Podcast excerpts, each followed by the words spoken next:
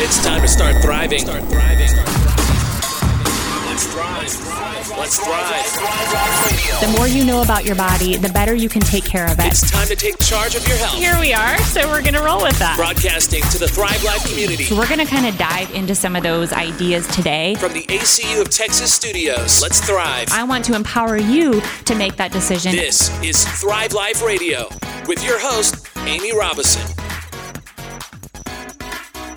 Good morning, Thrive Life community. So glad to be with you this morning because I am talking about all the foods that you're eating that actually might be draining your energy and putting you into a food coma. Yes, a food coma. If you've never experienced it, which I'm actually kind of betting you probably have, I'm going to explain what that means and why it's really not a good thing to completely crash and burn after you eat a meal like Thanksgiving, how you're just completely destroyed.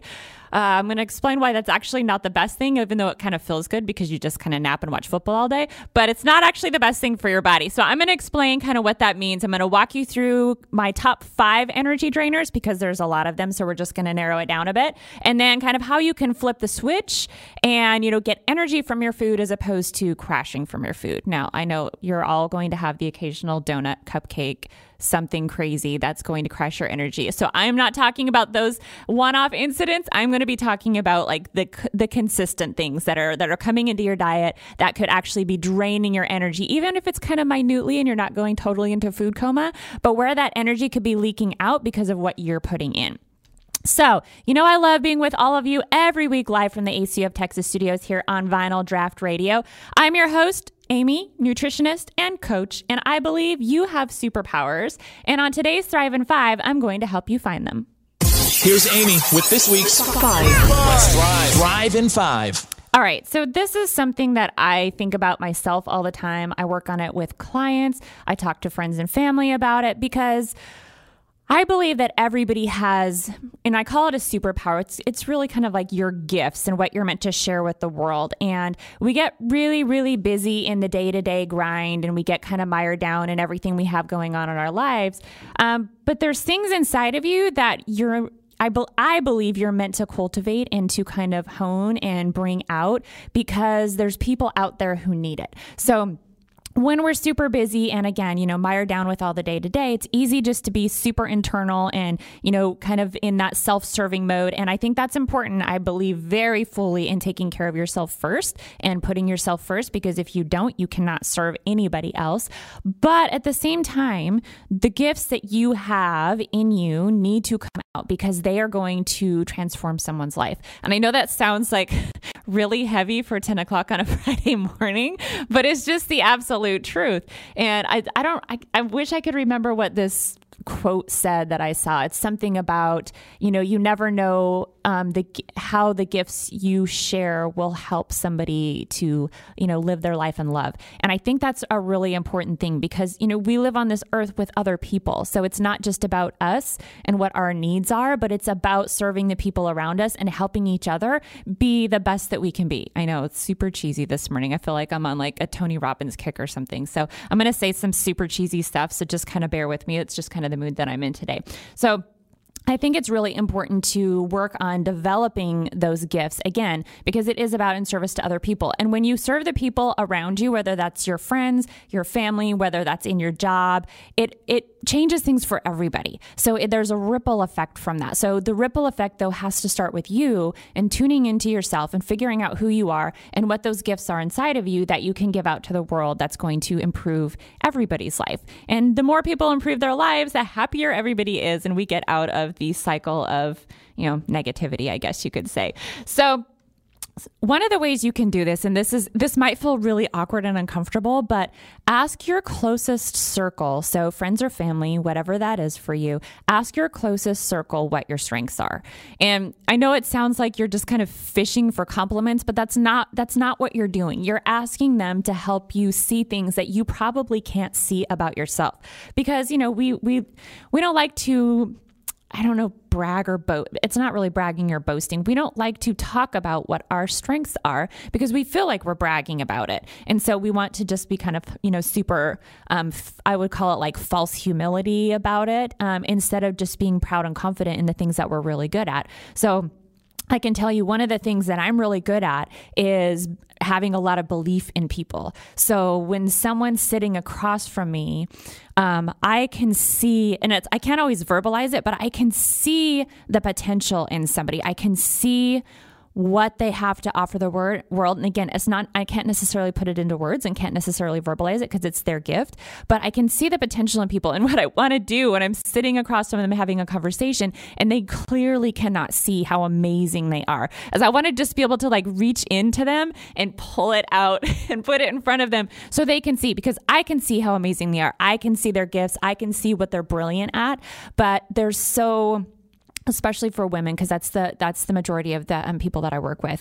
They are so fixated on, you know, the comparison, and I don't live up to this standard and I don't live up to that standard. And when we do that, when you compare yourself to people, it just kills your gifts. It just kills them. Um, and again, the world needs to see them. So asking your closest circle, it can be a really great way to figure out what you do best. And I can tell you, believing in people is something I do best. And no matter how, it's it's almost kind of sometimes, no matter how I've been treated by somebody, or, you know, maybe been hurt by somebody, I can still see their brilliance. It doesn't, it doesn't overshadow it for me because, you know, again, you know, when, when someone's hurt, usually, usually when someone hurts you, it's because they're hurting about something. So you can kind of at some point navigate past that and see past it. But even people that I, you know, feel like I've been hurt, I can still see their brilliance. And so that's something that's a strength and a gift in me. And I need to, you know, be putting that out into the world. That's one reason why I love to do this show, because I want, I want you all to be able to find this for yourselves. So ask your closest circle. You're not fishing for compliments. You're trying to figure out what your strengths are.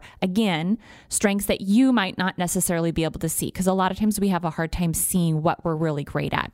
So here's some questions that you can ask yourself to kind of go through this process of figuring out what you're great at. And when you figure out what you're great at, that's step number one. And I'm not going to go into what step number two is, because step number two is now, how do you put that out into the world? Um, so we're not going to go into that today because we just literally don't have time. But that w- that's kind of part of the whole purpose of trying to figure out what your gifts are. It's so that you can share them. Um, so it's not to keep them for yourself. You want to cultivate them and grow them in yourself, because it's going to make you a better person. But eventually you want to be able to share those gifts out to the world and then lift up everybody who's around you, because that's what makes the world go round, as far as I'm concerned. So, and I have the microphone, so I just get to tell you that today. So some questions to figure out, you know, outside of talking to your circle is number one, who am I? So I know that's a loaded question, and for a Friday morning might be a little bit too much, but it's a really important one. And a lot of times when we start asking this question, the first thing we go to is what we do for a living. Um, and that's fine. And that might be a very strong part of who you are. Like, I am a coach, essentially. And so that is a part of who I am, because I'm a coach and a cheerleader. I want to cheer people on. I want them to do really well. And I've, you know, done, I've done coach. I was a volleyball coach before, and now I'm just like a life and nutrition coach. So it just kind of keeps, you know, keeps moving along in the same vein. So obviously, because I've done that for many years, you know, in some way, shape, or form, that's a part of who I am now. But you don't want to just look at it from the perspective of what you do for a living. Who are you? I know this is a really big question. And it's so some of the questions underneath that is, you know, and I've had this conversation in the last twenty-four hours, how do you show up in the world? Um, so that's, oh, it's such a, it's such a great question, because you have control over that. Now, you may have a down in the dumps day and you show up in the world down in the dumps, and it's okay. This is not about beating yourself up for having a bad day, but how do you show up in the world? And again, this is as much for yourself as it is for serving the people around you. When you walk into a room with some intention of why you're there, when you walk into a meeting of an intention and what kind of energy you want to bring into that situation, you can change the whole dynamic of the situation by doing that. But you have to have control over that. So how do you want to show up? Do you want to show up in, I don't, and again, I don't like to call emotions good or bad, because I think they're all necessary, but do you want to show up with an elevated emotion, which is going to be joy, it's going to be love, um, it's going to be gratitude and appreciation. Those are kind of elevated emotions. And when you think about those emotions, even in your posture, it can actually make the shoulders go up and back and make you sit up a little straighter, because there's just an, so much energy behind those emotions. There's a huge amount of energy there. So, or, you know, you can show up into the world, you know, maybe in your grief or in your sadness or in just some kind of negativity or in anger or jealousy. And so I can even feel like the energy going down just as I'm talking about that. I'm like slumping down into my seat a little bit more just because the energy is very different. And so on a day-to-day basis, regardless of the situation that you're going through personally, regardless of what's going on in your life, you can decide to pull on some of those resources because we all have them. We just need to cultivate them. You can pull on those resources and then step out into the world in those energies. And I'm telling you, it will not only help you and make a difference for you to step out in those positive, more positive emotions, but it's going to help all the people around you. It's going to be a more pleasant experience. Now, can other pe- can people around you when you walk into the room super bubbly and energetic be like, oh my God, please just stop?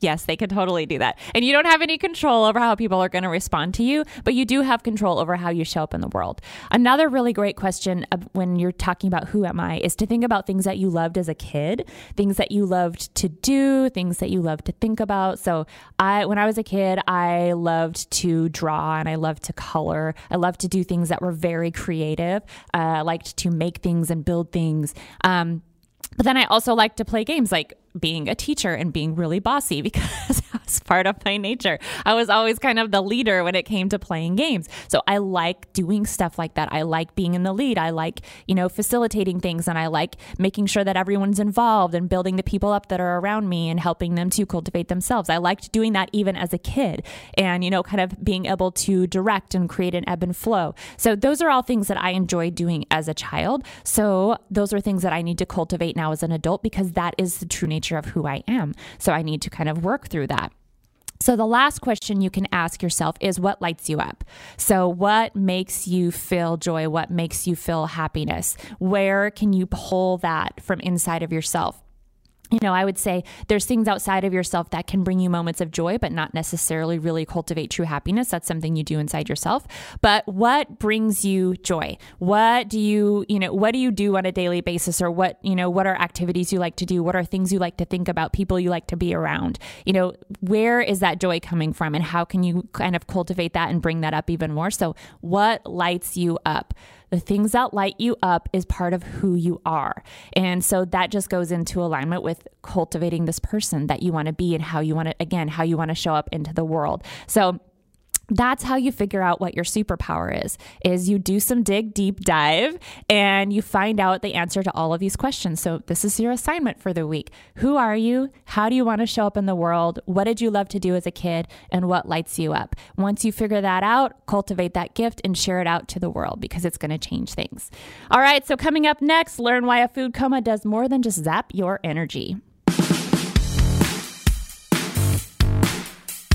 Listen to previous episodes in our audio archives. Connect with us on SoundCloud, iTunes, and Google Play. You won't want to miss what's next. This is Thrive Life Radio with Amy Robison. What would you like from your bank or credit union? How about a mobile app that makes banking simple?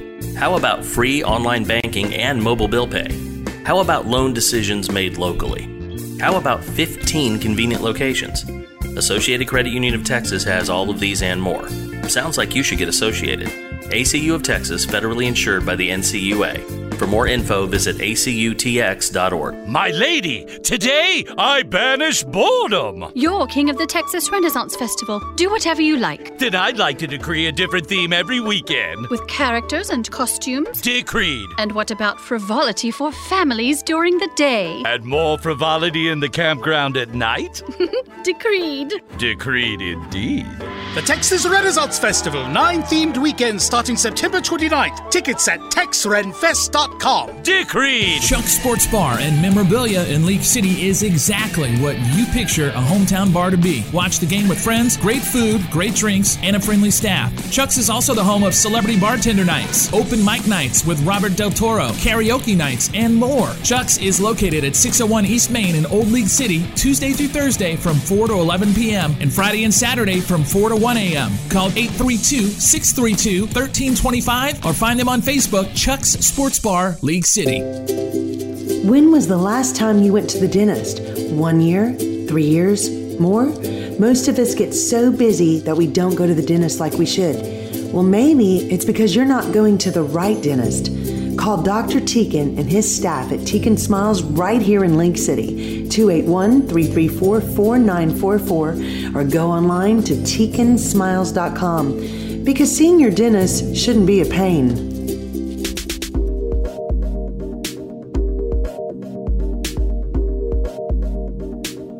Welcome back, Thrive Life community. Hope you are having a fantastic day. I am, as always, because I'm here talking to you. And it's one of my absolutely most favorite things to do every single week. I would say it's probably the highlight of my week, getting to sit here and talk to y'all and tell you what I'm thinking and give you some tips that hopefully help you improve your life and your health. So I just kind of told you how you can find your superpower, because I believe every single person on the planet has a superpower. It's just a matter of, you know, kind of clearing the interference around us and digging in, finding out what that is, and then pulling it up, cultivating it, and sharing it out. So now I'm going to tell you about foods that can kill your superpower, because they're going to drain so much energy from you that you are not going to be able to share those amazing gifts out to the world. So my top five food energy drainers are sugar, gluten, processed foods, rancid fat, and dairy. Those are probably not surprising to any of you who know me or follow any kind of, you know, nutrition people. So sugar and gluten are definitely my top two. And I know you're probably rolling your eyes right now thinking, oh my God, are we really going to talk about this stuff again? Yes, we are, because it's really important not just to, you know, hear, oh, don't do this or don't do that, but it's important to understand what's going on in the body and why. So we don't get a lot of explanations of why you should maybe remove gluten. And I'm not telling you everybody needs to, because it's not, ne- it's really not necessary, or why you should cut back or eliminate sugar from the diet. And again, you know, I have sugar every once in a while. I don't completely cut that out from the diet. It's just not something I do on a regular basis. And I'll explain why for me, these are both problem foods. So these are my, definitely my top two. Anytime someone comes in to work with me from the nutrition standpoint, these um, sugar and sugar, gluten, and dairy, we take them out immediately for thirty days. Um, sometimes people have already done that, so we kind of go further down the list, but those are the top three, because they're very inflammatory for a lot of people.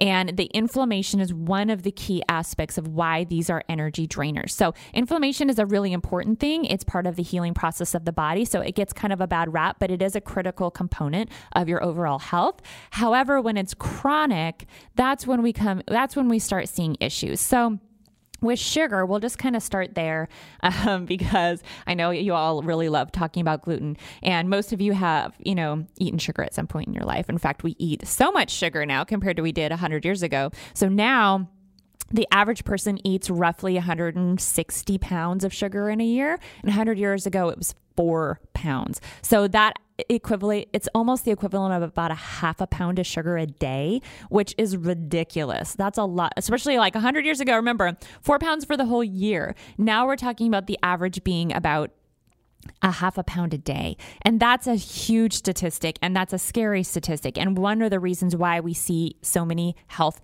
issues. Most of the health issues we see are not, a, it's not a genetic thing. It, I mean, there may be a genetic predisposition to it, but you still have the epigenetic or external factors that are triggering those genes to turn on. So usually, um, it's, that's what's going on. It's, it's, it's an external thing. It's not just a genetic thing. And so a lot of the, it, the health issues we have today is an epigenetic issue. So it's a lifestyle factor and things we're being exposed to, and not just because you have the genetic predisposition to it. So sugar. How does sugar tank your health? In a lot of ways. So number one is definitely, it's very, very inflammatory in high amounts. For some people, it's it's inflammatory in very small amounts. I know people who have reactions to very small amounts of sugar. It gives them, you know, gastrointestinal issues. It maybe gives them headaches, so on and so forth. So it's, it does depend on the person, but it is a highly inflammatory food in really high amounts. And our exposure rate to sugar is really, really high. So we're going to talk about processed foods here in a little bit. Um, but part of the issue with sugar is just our, our overall exposure to it, because it's in so many things. So, and all of your, you know, we are on the fat free kick since the nineteen eighties. And when you take fat out of a processed food, you have to add sugar, because when you take the fat out, you take a lot of the flavor out. So you have to add sugar to make it palatable. So the more we did that, the more sugar that was in foods and hidden sugars and under hidden names. Yes, they have uh, lots of different names for sugar.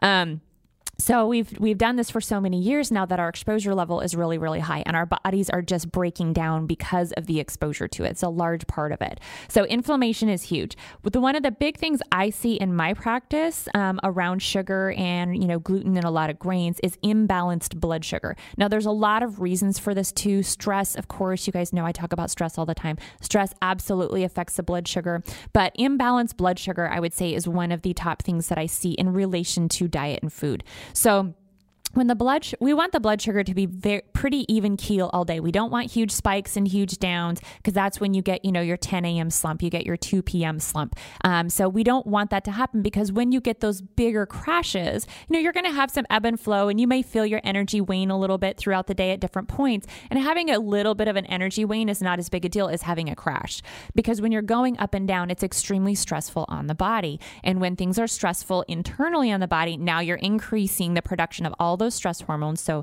you know, your cortisol, which we talk about all the time, you're increasing the production of stress hormones. So now your body has to deal with the increased production. And so that's also going to throw other systems offline. You know, when we talk about hormones, they're all connected. They don't just work in isolation. So, you know, your adrenal hormones are going to work with your thyroid hormones, and then your thyroid hormones are going to work with your sex hormones. So it's all connected. So if you throw one out of balance, the odds of throwing another system out of balance become really, really high. And so with an imbalanced blood sugar, which is really, really common, um, that's one of the main issues I see with a lot of, with a high sugar diet. And again, sugar can come from many different places, including a lot of grains. And we're going to talk talk about gluten here in a minute, but having a lot of sugar in the diet just wreaks havoc on your internal system. And of course, we know all about insulin. So it increases your insulin, it increases your cortisol, because cortisol helps with blood sugar regulation. And when you're increasing those, and again, when it's chronic, so we're not talking about the increase in those just to deal with kind of the day-to-day stuff, but when it's chronically increased, those hormones are highly inflammatory, and they also contribute to a lot of weight gain. So we don't want those to be on overdrive all the time. We want them to come up appropriately, and we want them to come back down appropriately. So another area where sugar causes problems in the body is in your digestion. So some people I know will get, you know, they'll eat some sugar and they'll immediately get diarrhea from it. Part of the reason sugar is an issue in the digestive tract is because it alters the bacterial composition of the gut. So our bacteria, or you might have heard the term um, microbiome, the bacteria are very, very important. They not only help to break our foods down, and, you know, they um, also, you know, some of them produce certain nutrients for us, and they get rid of waste, and they do all of these processes. The research out there on what the microbiome does is astounding. And it's like the tip of the iceberg. They They are, there is information regarding the bacteria and obesity. So people not being able to lose weight because the bacteria is out of balance. I mean, I know people who have clean, amazing diets. I mean, way better than mine. And they are not able to lose weight because there's certain strains of bacteria that they're missing in their body. And that is inhibiting their weight loss. Um, it's, it's, it's very, very interesting stuff. We also have a direct connection from the gut to the brain. Um, so there's in information about the vagus nerve, which is one of my favorite things in the body. The vagus nerve that has a direct attachment from the brain to the gut, that bacteria actually go along the vagus nerve from the gut to the brain. So of course we want beneficial bacteria going from the gut to the brain and not pathogenic bacteria.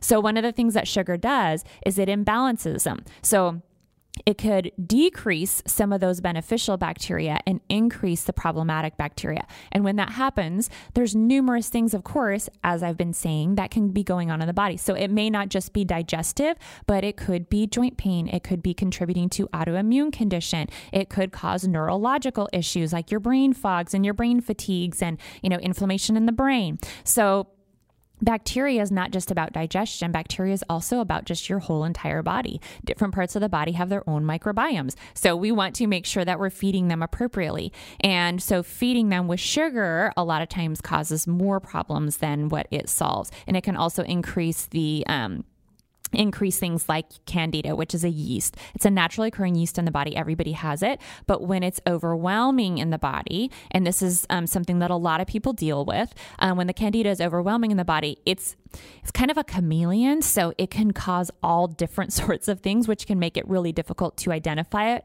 There's really, there's some good stool testing out there that you can do to identify it, but it can cause joint pain. It can cause digestive problems. It can cause brain fog. It can cause swelling. It can cause weight gain. I mean, it can do so many different things. This, this tiny little yeast that, um, it can overwhelm your system, cause a lot more inflammation, and start the dis- dis-ease process. And so sugar is a feeder of candida. It's one of the number one things. If there's a candida issue, sugar has to come out of the diet because we want to remove that food source so that those, um, those, um, yeast cannot continue to prol- proliferate. So we want to bring that down. It can, sugar can cause a lot of neuro issues, so it can cause anxiety and depression, so it's messing with your neurotransmitters. Um, it can cause brain fog and brain fatigue. So that's kind of, if you've ever been in a food coma, so this would be something that's probably usually high sugar based, and where it's almost like your brain, like the frontal, the frontal lobes, um, the frontal lobe starts to kind of shut down, almost like you can't really think anymore, and the only thing that's going to alleviate it is for you to go and lay down and take a nap. So what's happening, and so that's why I brought up the Thanksgiving thing, is on Thanksgiving, we a lot of times have to take a nap. And usually we, it, tryptophan and the turkey gets blamed, and that's not usually what's going on. It's usually that we have had this huge spike in, you know, blood sugar and insulin to deal with all the food that we put in the body. Um, and so your body's just trying to deal with it. So it kind of shuts you down so it can kind of deal with it. And that's what's going on. The issue is when you have those neurological symptoms, um, that is inflammation in your brain, which is not not a good thing. So again, you know, this is going to happen to everybody once in a while. I've definitely done this to myself, but when it's long term and you're constantly creating that inflammation in the brain, that's what leads to that neurodegeneration later on down the line. So increased anxiety, increased mental illness, you know, Alzheimer's is considered actually type three diabetes. So we think there's a possible sugar component and a blood sugar issue component to Alzheimer's, dementia, and things like that. So it heavily affects you from a neurological perspective. Little kids who are hyped up on sugar, you know, it can increase um, incidence of A D D and A D H D, not being able to focus, not being able to concentrate, not being able to sit still, because it just almost like overwires the nervous system. So yes, sugar can overwire the nervous system, which is why it can be so detrimental for someone who already maybe has that tendency. So the sugars can come down.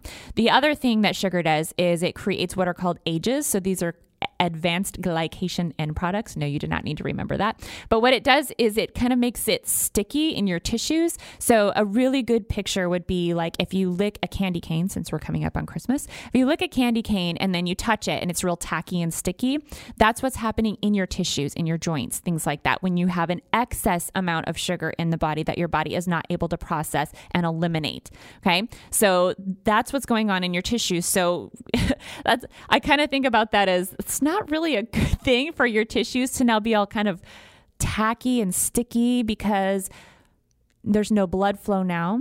So if there's no blood flow, the nutrients can't get to those tissues appropriately. So then you're going to have more breakdown and you're going to have, you know, more um, tissue damage along the lines. And that's going to age you. That's why it's called ages, partially. Age you faster. So it's going to create that oxidative stress in the body and it's going to age you at a much more rapid pace. So sugar in excess ages the body faster. So not really something you want to do. So those are the main reasons why sugar is such a problem. And I know usually it's just like, oh, it's going to rot your teeth or, you know, maybe it increases, you know, diabetes. If you have diabetes in your family, you already maybe have that genetic component and then bringing a bunch of sugar in flips that gene on. But there's a lot of other things that it does. So it imbalances your blood sugar. It can imbalance your hormones because it's imbalancing the blood sugar. It can keep you from sleeping really well. It can make you tired throughout the day. All of those things can be just sugar related. It's like we don't need to ha- we don't need to kind of go down the rabbit hole of all of these different potential problems. That's why when someone comes in to see me, I'm going to take them off of sugar, gluten, and dairy right off the bat, because sometimes that just eliminates the issues altogether. And we don't need to dig down further. We don't need to overcomplicate the situation. It's just, there's too much of this one food that's causing inflammation in the body. And we need to just settle it down. Does that mean you can never eat sugar and never eat sugar again? No, that does not. But it's something to pay attention to. If it's leaking energy from your body and there's things that you want to do on a day-to-day basis, even if your why is, I want to be able to have energy to play with my kids at night, or I want to take my spouse out for date night on the weekends, or we want to be able to get out and go do things on the weekends, but I'm just too tired. How much sugar is in your diet? Start there, start super simple. And if you notice areas where it's coming in, again, especially if you're doing a lot of processed foods, but if you're putting sugar in your coffee every day, you know, if you're reaching for oatmeal instead of, you know, eggs in the morning, not that you need to eat eggs, but if you're reaching for oatmeal instead of eggs, if you're eating, you know, grabbing for that, you know, afternoon donut, you know, if you're eating yogurt all day long, yogurt has a lot of sugar in it. Read some of the labels. Some of them, it's like twenty-six grams of sugar in this tiny little thing, which is absolutely ridiculous. You know, if your breakfast is toast, yogurt, and orange juice, that's just completely one hundred percent sugar. And then if you're doing like a sandwich and potato chips for lunch, and then you're doing um, pasta for dinner, you've basically loaded yourself up with sugar all day long because those foods are going to break down into sugar in the body. So it's in all these kind of hidden places pieces that you don't really think about, but it's we're very overexposed to it. And I think the overexposure is more of the problem than the sugar itself being the problem. So I know that was a lot, and I'm going to get to gluten here in a minute. So when we come back, I'm going to tell you my other three to four foods that put your body into stress overdrive. Hear what's next. N- next. Right. This is Thrive Life Radio with Amy Robison. Wish you could hear more Thrive Life Radio? You can. Follow us on SoundCloud, subscribe in iTunes, and Google Play Music. Every episode, every week. Good people of Texas, cast aside the everyday and come as thou art not to the Texas Renaissance Festival. Feast and frolic amongst nobility, barbarians, and magical creatures. Create your own fantasy with clothing, jewelry, and more from hundreds of one-of-a-kind shops.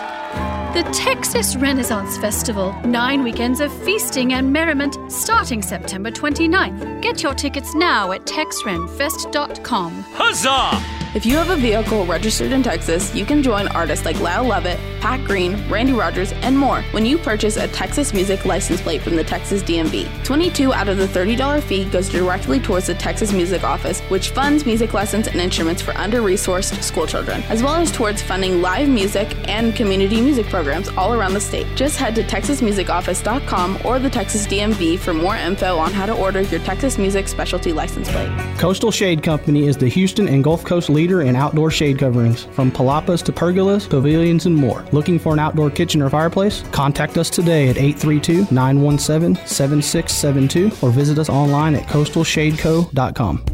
Elite Care twenty-four hour Emergency Room in League City offers all of the services found at a traditional hospital emergency room, but adds very short wait times, a clean and comfortable location, and outstanding service. The goal? For you to see an emergency room physician within ten minutes of your visit, and to provide you with the best, most comfortable experience while you're with them. Elite Care twenty-four hour is located at twenty-five thirty Gulf Freeway in League City. Call two eight one, three three seven, seven five zero zero.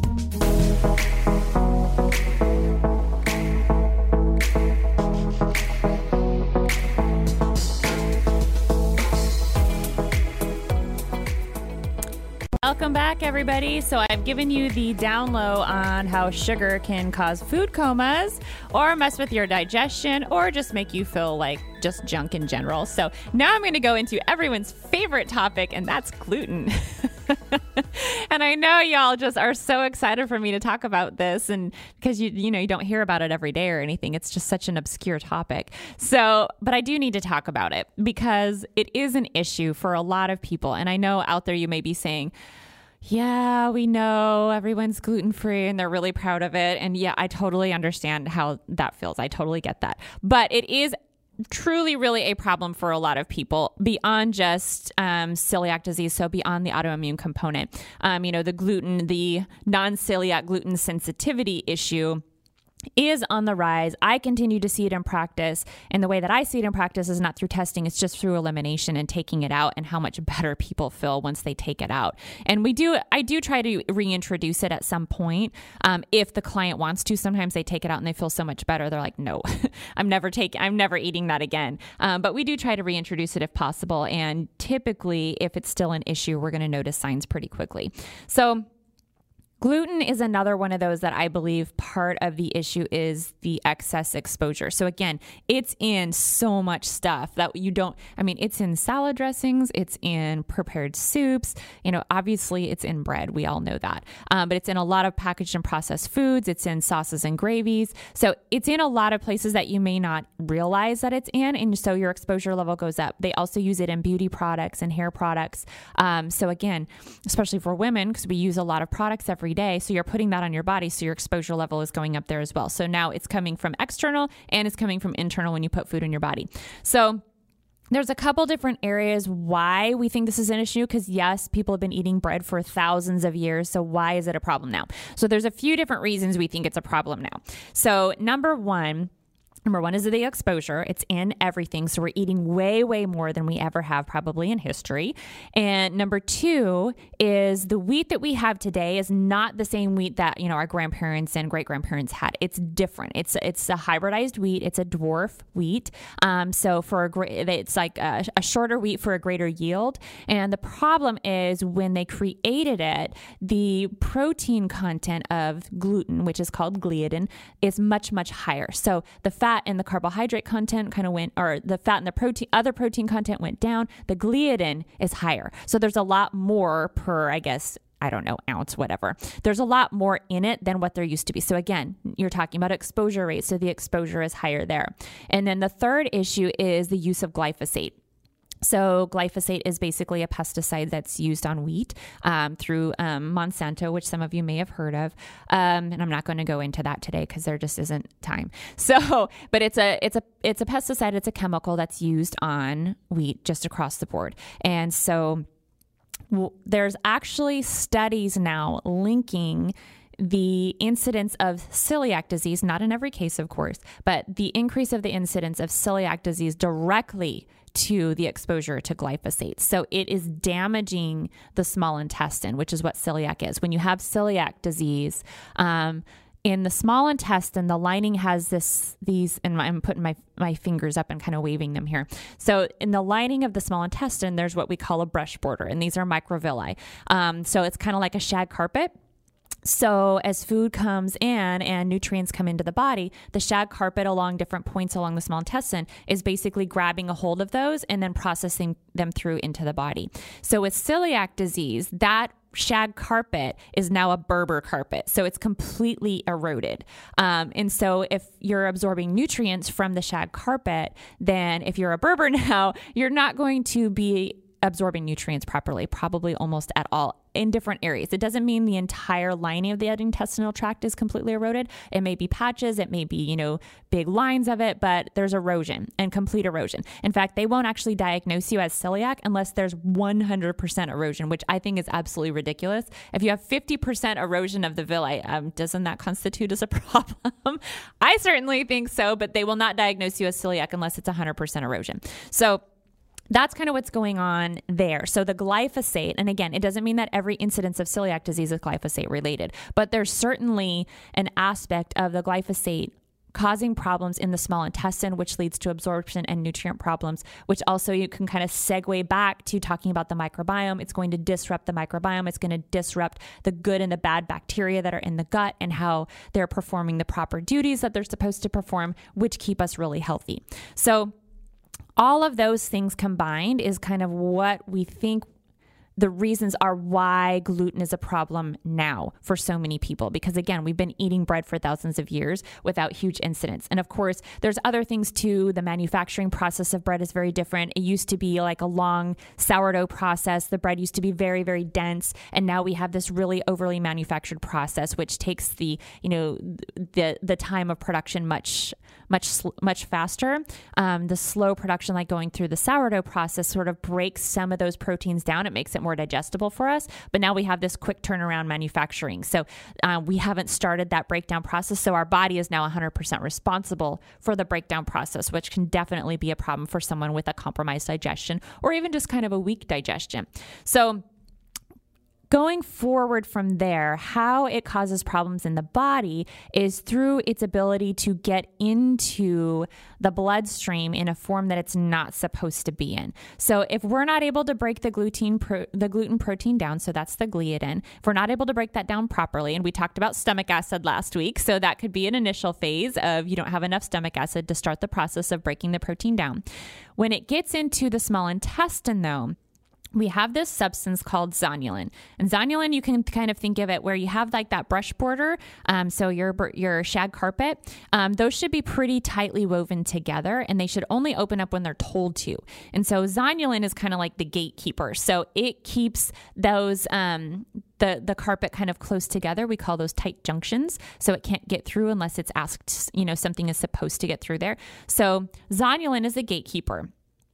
So um, it, it keeps things from going through that lining and getting into the bloodstream that are not supposed to be there. And then the body, you know, wages its war against that. So what gluten, the gliadin protein does is when it comes into the body, it kind of connects with zonulin almost like a lock and a key, and it opens it up. So it actually kind of opens up the lining, those tight junctions, and allows that protein to get in in a form that it shouldn't be in. So it's like, maybe you can, you can maybe think of it as just something it's too big. It shouldn't get in at that size. It should be broken down more into the amino acid structure so the body can recognize it. So if it gets in in a form that the body doesn't know what it is, the body thinks it's an invader and it's going to attack it. It's going to, the immune system is going to launch its assault essentially, which it's supposed to do when something foreign comes into the body, and it's going to tag it with an, with an antibody. So the next time it comes into the body, if it gets back into the bloodstream again, then the body's going to respond because now it says, hey, we tagged this with an antibody. There's something wrong here. That we, this is an invader. We need to go do something about it. So you can see where a chronic onslaught of that is a chronic immune system firing. Now, we don't want the immune system to fire constantly like that, especially to an exposure that it doesn't need to necessarily have in the body. And so that's why we see with autoimmune conditions, a lot of people are very sensitive to gluten with autoimmune conditions because it's opening that lining, it's getting through, and the immune system is firing back up again. So a lot of times if you remove, not always, of course, but if you remove the gluten from the diet with someone with autoimmune, their flares go down. They don't have as many issues with it if that's one of the main problems for them. So gluten, gliadin, can cause issues with the immune system. That's one of the number one things that I definitely see. Um, it can also be strictly neurological. Um, Doctor Alessio Fasano, he's one of the main researchers of, of gluten. It is amazing, has done all this amazing work. He actually says that it can primarily be a neurological Um, issue. So again, causing your brain fog and your gr- brain fatigue, brain inflammation, you know, messing with your neurotransmitters. So you're looking at anxiety and depression. Yes, I've seen people, anxiety and depression go down or completely away just by removing gluten from the diet. It's can be absolutely amazing. So those components there. So again, neurological, immune system, and of course, digestion. You know, most of the time we think of it, it's just, it's primarily a digestive issue, but again, it can cause other things. Like for me, when I get exposed to gluten, because I'm non-celiac gluten sensitive, and so I've had it out of my diet for, geez, like eight years or something like that now. It's way easier to do it today, just by the way, than it was eight years ago. There was not a lot of resources. But when I get exposed to gluten, the first she thing- She turns into the Hulk. I do. I do. I turn like green and I like swell up and don't give me gluten. You would not like me when I have gluten. Exactly. I t- it actually does affect my mood. That is very true. I get kind of grumpy because I don't feel good. So I kind of do turn into the Hulk, but I also get a joint pain in my jaw of all places. That's my number one tell that I've been exposed. So joint pain in my jaw. I start to feel anxious. My mood actually does change. I feel kind of on edge, and then I'll usually get a headache. Those are my tells for when I've been exposed to gluten. So it has nothing to do with my digestion. That's not what happens right off the bat for me. It's those other things. But the number one is the joint pain in my jaw, which I, I find to be very strange, but I actually have run into other people who have the same problem. So It's it can cause all different kinds of problem. It can cause the leaky gut, which we've talked about pri- previously, and I don't really have time to go into that today, but that's basically stuff getting through the lining of the intestine that's not supposed to be there, and then the immune system has to respond. So those are the things that are going on for someone who is sensitive to gluten. And I know it's there are people absolutely who've just kind of jumped on, you know, I, I want to say just kind of quote unquote jumped on the bandwagon to, for weight loss and things like that. But if their body responds to taking it out, then it's absolutely a problem for them. So if they take it out and lose weight, like I lost twenty-five pounds when I took gluten out, I lost twenty-five pounds in three months. Um, that's not what I was expecting to have happen, but it's absolutely what happened for me. So the next time someone says they're gluten-free, know that if they if they really need to be, if it's a really a problem for them, these are the things that could be going on in their body. And so again, you're creating a de- dis- disease process, um, which can lead to further problems down the road if it's not kind of nipped in the bud, if you're not trying to take care of it. It's really, really important that if there's a food that is causing inflammation in your body and it's le- causing you to leak energy from the body, I had a lot of fatigue and that kind of fixed itself after I took the gluten out for at least for a period of time. Um, So if you're leaking energy, again, another one of these energy leaks, you're not able to be who you want to be in the world. You're not able to put the gifts out in the world that you have. And you're not really, you know, you're just kind of feeling kind of subpar all the time. So gluten can absolutely be an issue for people. I know it's like everywhere and people talk about it all the time, but it truly can cause problems for people and make them feel really, really terrible. And they can turn into the Hulk easily. So when we come back, I'm going to give you my last three process, my processed food, rancid fat, and dairy as your energy leakers, and then give you a little bit of info of how to power up your mitochondria. For more info on today's show, go to vinyl draft radio dot com. Click links and guests. Vinyl Draft Radio. When you're looking for a new home, John Wilkinson can help answer questions related to obtaining a mortgage lender up to finding and securing the best home for you. John will take your best interests as his own and provide valuable property and neighborhood information that is important to your family. Call John at two eight one, nine seven four, zero seven three nine or email him at john at j w gets it sold dot com to start looking for your new home. Lamont Brands is a veteran-owned business serving the Houston, Clear Lake area and beyond. Their in-house capabilities include screen printing, embroidery, rhinestones, heat press transfers and thermal flex design, as well as e-commerce solutions and on-site fulfillment. If you're looking to brand your business through custom apparel and or promotional products, Lamont Brands should be your first and only call. Lamont Brands is located at nine twenty Gemini in Houston. Give them a call at two eight one, two eight six, seven five five three or visit them online at lamont brands dot com. Hey family, it's Kyle Jones with iCryo Cryotherapy. If you're looking to lose some weight, maintain a healthy lifestyle, or really just get back into that pepped up attitude you had when you were a teenager, stop by for a whole body cryotherapy session today. If you're looking for that daily mood enhancement, maybe that natural energy rush, or you're looking to recover from a vigorous workout, whole body cryotherapy is a revolutionary treatment that is changing the lives of many for the better. Elevating your lifestyle is our number one priority. Plug into our website and find a location nearest you at i cryo dot com. Lori Coppett. A name you can trust. Lori Coppett. A branch manager with Prime Lending serving the Clear Lake area for over twenty-eight years. Lori. Why are you saying it like that? Coppett. Helping hundreds of satisfied clients with their home loan needs. Lori. Seriously? Coppett. If you're purchasing, refinancing, or renovating your home, visit L C O P P O C K dot com to get the professional service you need. M L S number one seven six five three nine, equal housing lender. Lori Coppett. No, for God's sake.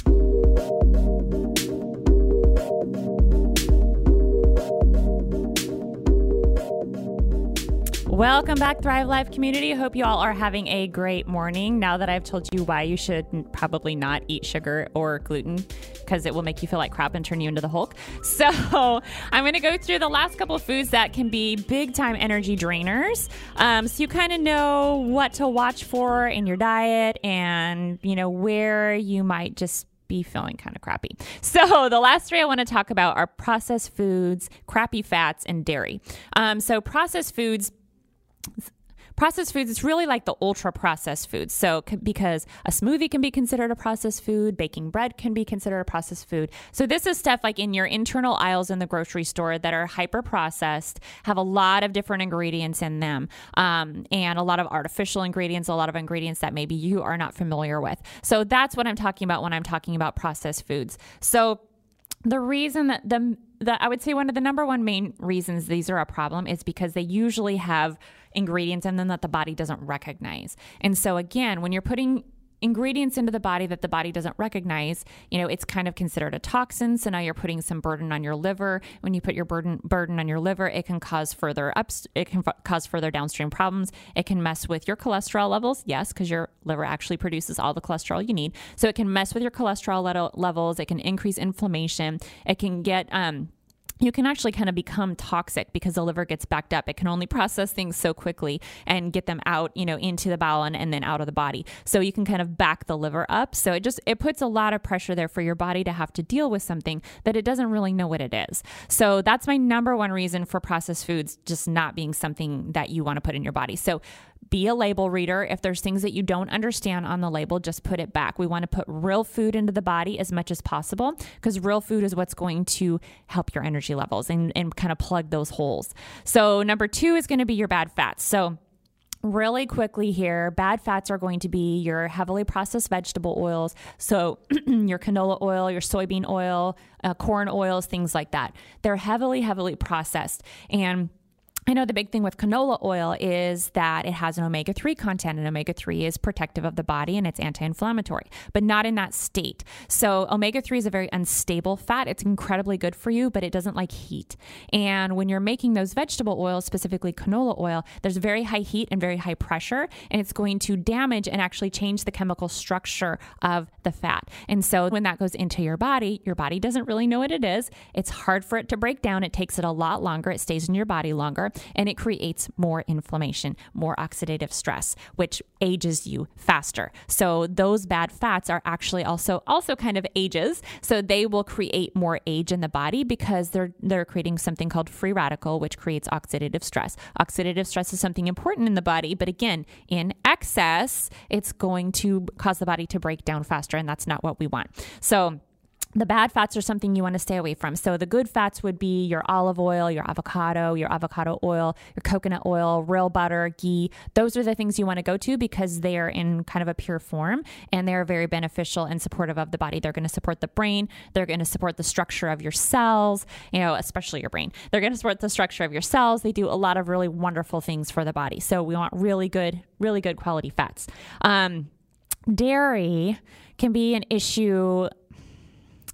So dairy is one of those, like for some people it's perfectly fine and some people it's not. So there's either a lactose issue or a casein issue, lactose being the sugar, casein being the protein, and the body is not able to break that down. A lot of people don't have the lactase enzyme, which helps to break down the lactose, and that's why they would be lactose intolerant. Casein is the protein. So it's really common for someone who has an issue with gluten, the gliadin protein, to also have an issue with casein. They're just not breaking down those proteins properly. And so again, that can cause a lot of digestive issues, so either diarrhea or constipation.